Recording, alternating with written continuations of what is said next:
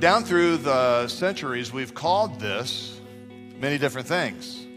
Uh, some people call it the Last Supper, but you know, that takes a bit of hindsight.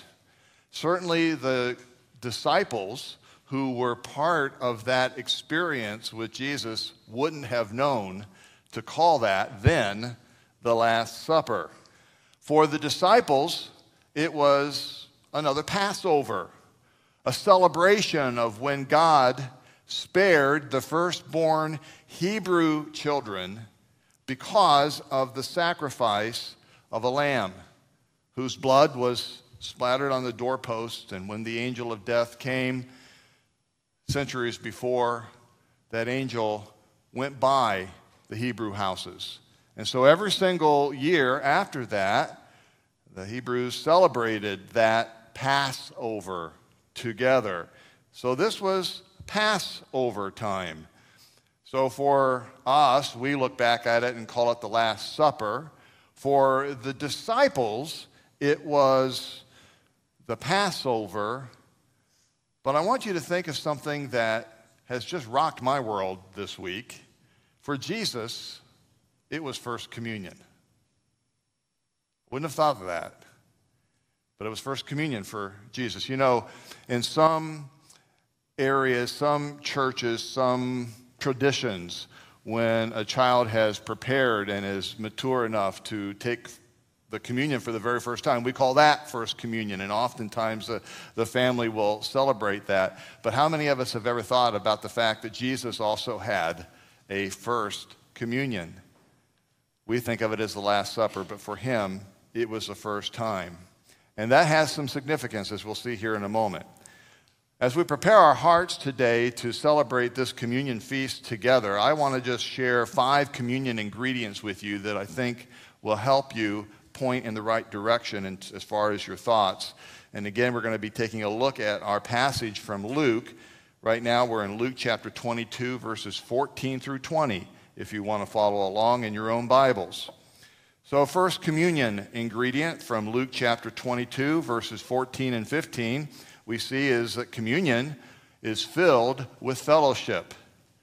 I'm so glad that you're all here and that together we have fellowship together. But there was fellowship at that Last Supper, First Communion, Passover event that we read about in Luke. Let's just read those two verses. When the hour came, this is uh, Luke 22 14. When the hour came, Jesus and his apostles reclined at the table, and he said to them, I have eagerly desired to eat this Passover with you before I suffer.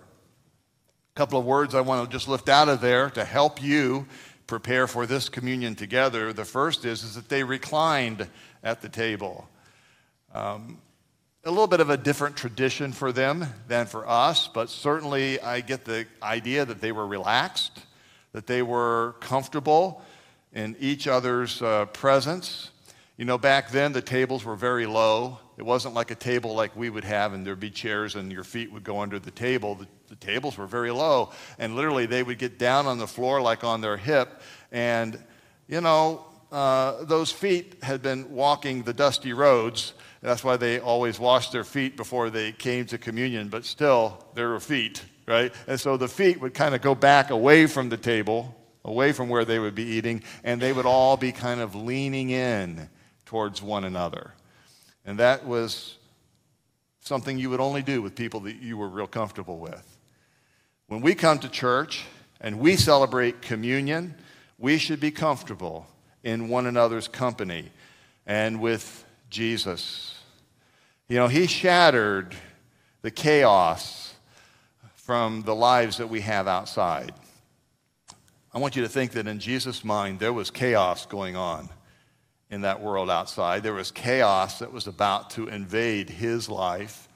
And yet he was able to come to this first communion experience and recline, relax, enjoy one another's company, fellowship. In fact, it's hard for me to grasp this, maybe hard for you to grasp this, but Luke tells us that Jesus said to them, I have eagerly desired.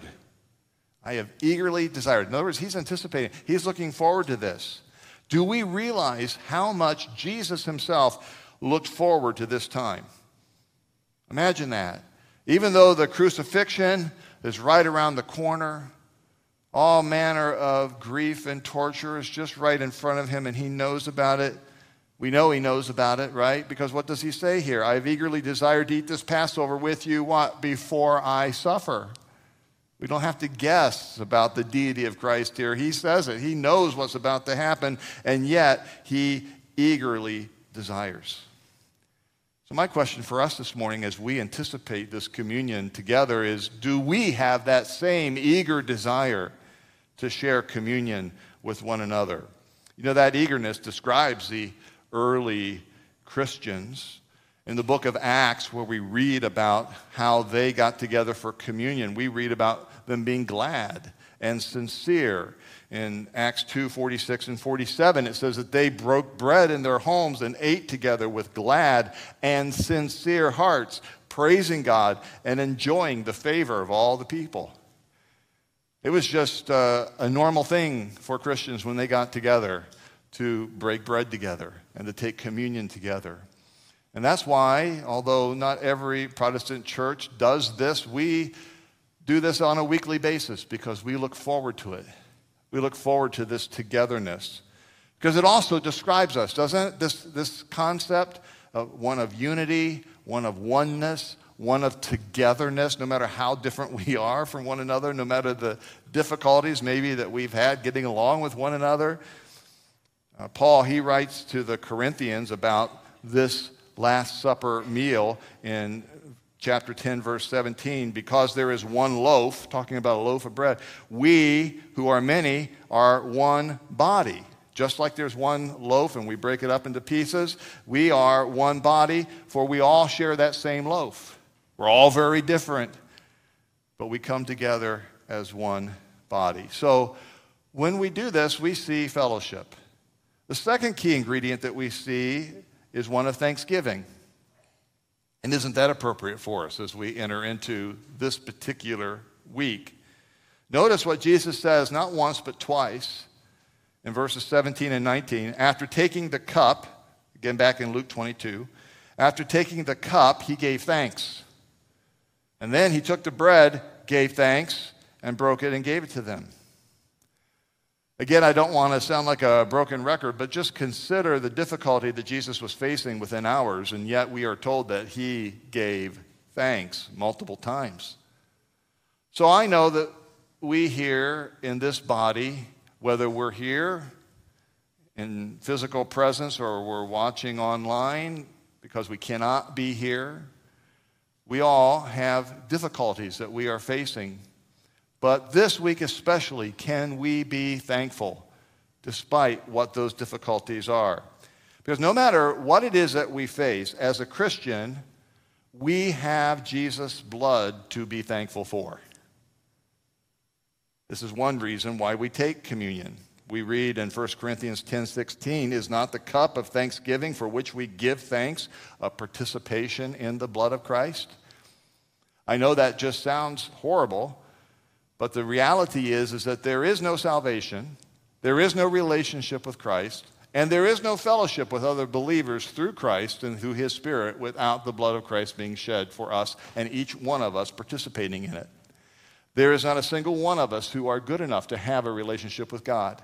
There's not a single one of us, no matter how right we live, that we don't blow it also. There's not a single one of us that cannot be thankful this morning for the blood of Christ that is shed for us. And this is one reason why we take communion, to remember Thanksgiving. Every week when we come together to take communion, we remember to be thankful. It is one reason why Paul could so confidently advise us to be thankful no matter what, because nothing can take away our union with Christ. Nothing we do, Nothing somebody else does can take away our union with Christ. What does he say in 1 Thessalonians 5:18? Paul writes this, "Be thankful in all circumstances." Not some, not maybe, but be thankful in all circumstances. This is what God wants from you in your life in union with Christ Jesus is to always be thankful in all circumstances. So today, after we get done taking communion, and as we're all up front, whether we're sitting here in these front pews or standing back here in a circle, we're going to give you an opportunity to share verbally what you are thankful for this morning appropriate not only for communion, but appropriate for this particular week. So some of you want, might want to be thank, thinking about what is it that I am thankful for this morning as I come to the communion table. So, two ingredients that we've looked at so far fellowship and thanksgiving. The third one that we want to just take note of that will help us frame our minds for communion today is that communion is filled with anticipation. Anticipation, looking forward to something. We are always reminded that the kingdom of God is coming and that Jesus waits, just like we do, for that coming kingdom. Let's take a look at two verses, 16 and 18, and see what Jesus says and what we are reminded of this morning. Jesus tells them, For I tell you, and this, this is phenomenal. I tell you, I will not eat again until it finds fulfillment in the kingdom of God. He says, Again, I tell you, I will not drink again from the fruit of the vine until the kingdom of God comes. We have actually a privilege that we get to do every single week that Jesus himself is waiting for. he is anticipating the return of the kingdom of God when all things are made right when Jesus comes back here again, and we will be able to take the bread and the cup together with Jesus. And Jesus tells his disciples, and we are reminded of this this morning, that he will not eat the bread or take the cup until he does it with us someday. Boy, what, what a phenomenal day that's going to be. Do you look forward to that? Do you anticipate that? Do you have anticipation for the coming kingdom? it's important that we have that mindset because you see, this life is not the end. This is not all there is. There's more to come. Do you remember the next to the last verse in the Bible? Some of you are quickly looking to the back. What's, what's the next to the last verse in the book of Revelation? He who is the faithful witness to all these things says, of course, this is Jesus, I am coming soon. Amen. Then uh, the writer of Revelation, John, writes, Amen. Come, Lord Jesus. Is that the prayer of our heart today? That today could be the day, come, Lord Jesus. Yesterday, we had a phenomenal uh, rehearsal with your praise team. I want you to know they worked really hard for this. They not only practiced yesterday, but they came early, some of them as early as 9 o'clock today. We had a big tech team back there. It took a lot of work, a lot of coordination for everybody to get together and all the microphones and things. But I was thankful that I had the opportunity to spend a couple hours yesterday with Brett, and again this morning. Brett is the fellow back there. Some of you don't know him. His name is Brett Angel. He's a new tech guy. Yay, Brett. Yeah, we're excited for you. But Brett told me yesterday, and he didn't know this when he was telling me. We, I didn't like give him a clue as to what we were talking about today. But he just on his own, we were out in the parking lot, and it was raining. It was cold. I ducked in the car because, you know, I didn't want to get wet. And, he, and Brett is, he's so excited.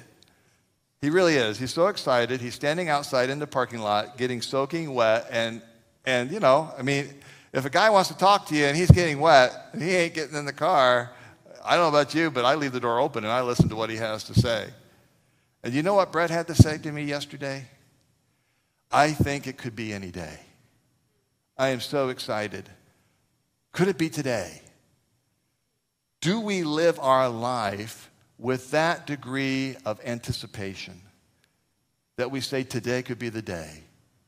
Come, Lord Jesus, still come. Each day could be the day. So we not only look forward with anticipation, but fourthly, we also, communion, we we are told, is filled with remembrance. remembrance. Verse 19, back half, Jesus says, This is my body given for you.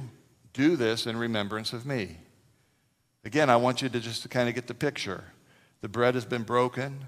Everybody has a piece of the bread in their hand, just like we do as we come here to this table. And he says, This is my body broken for you.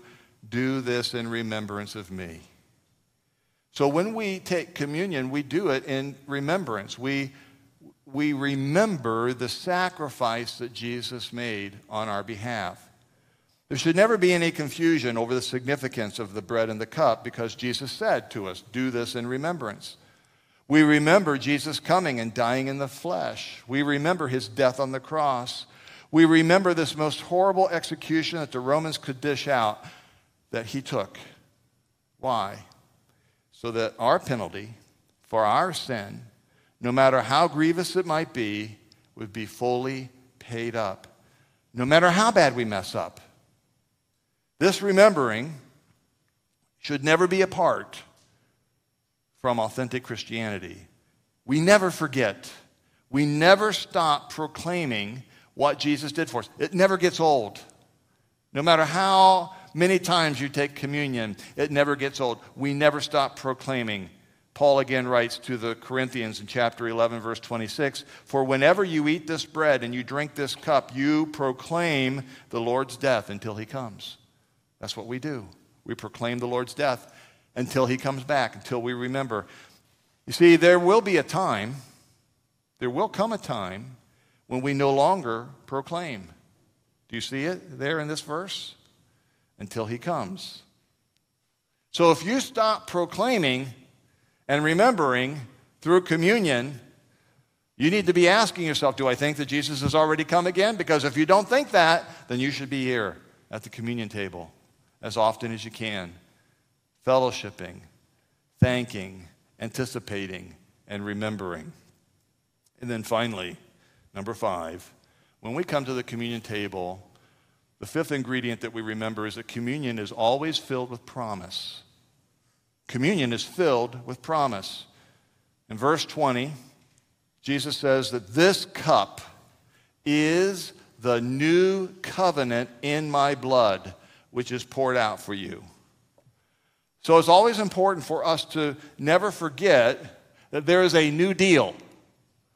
Some of us forget that there is a new deal. Because Jesus here is talking about that new deal. He talks about it, he describes it as the new covenant.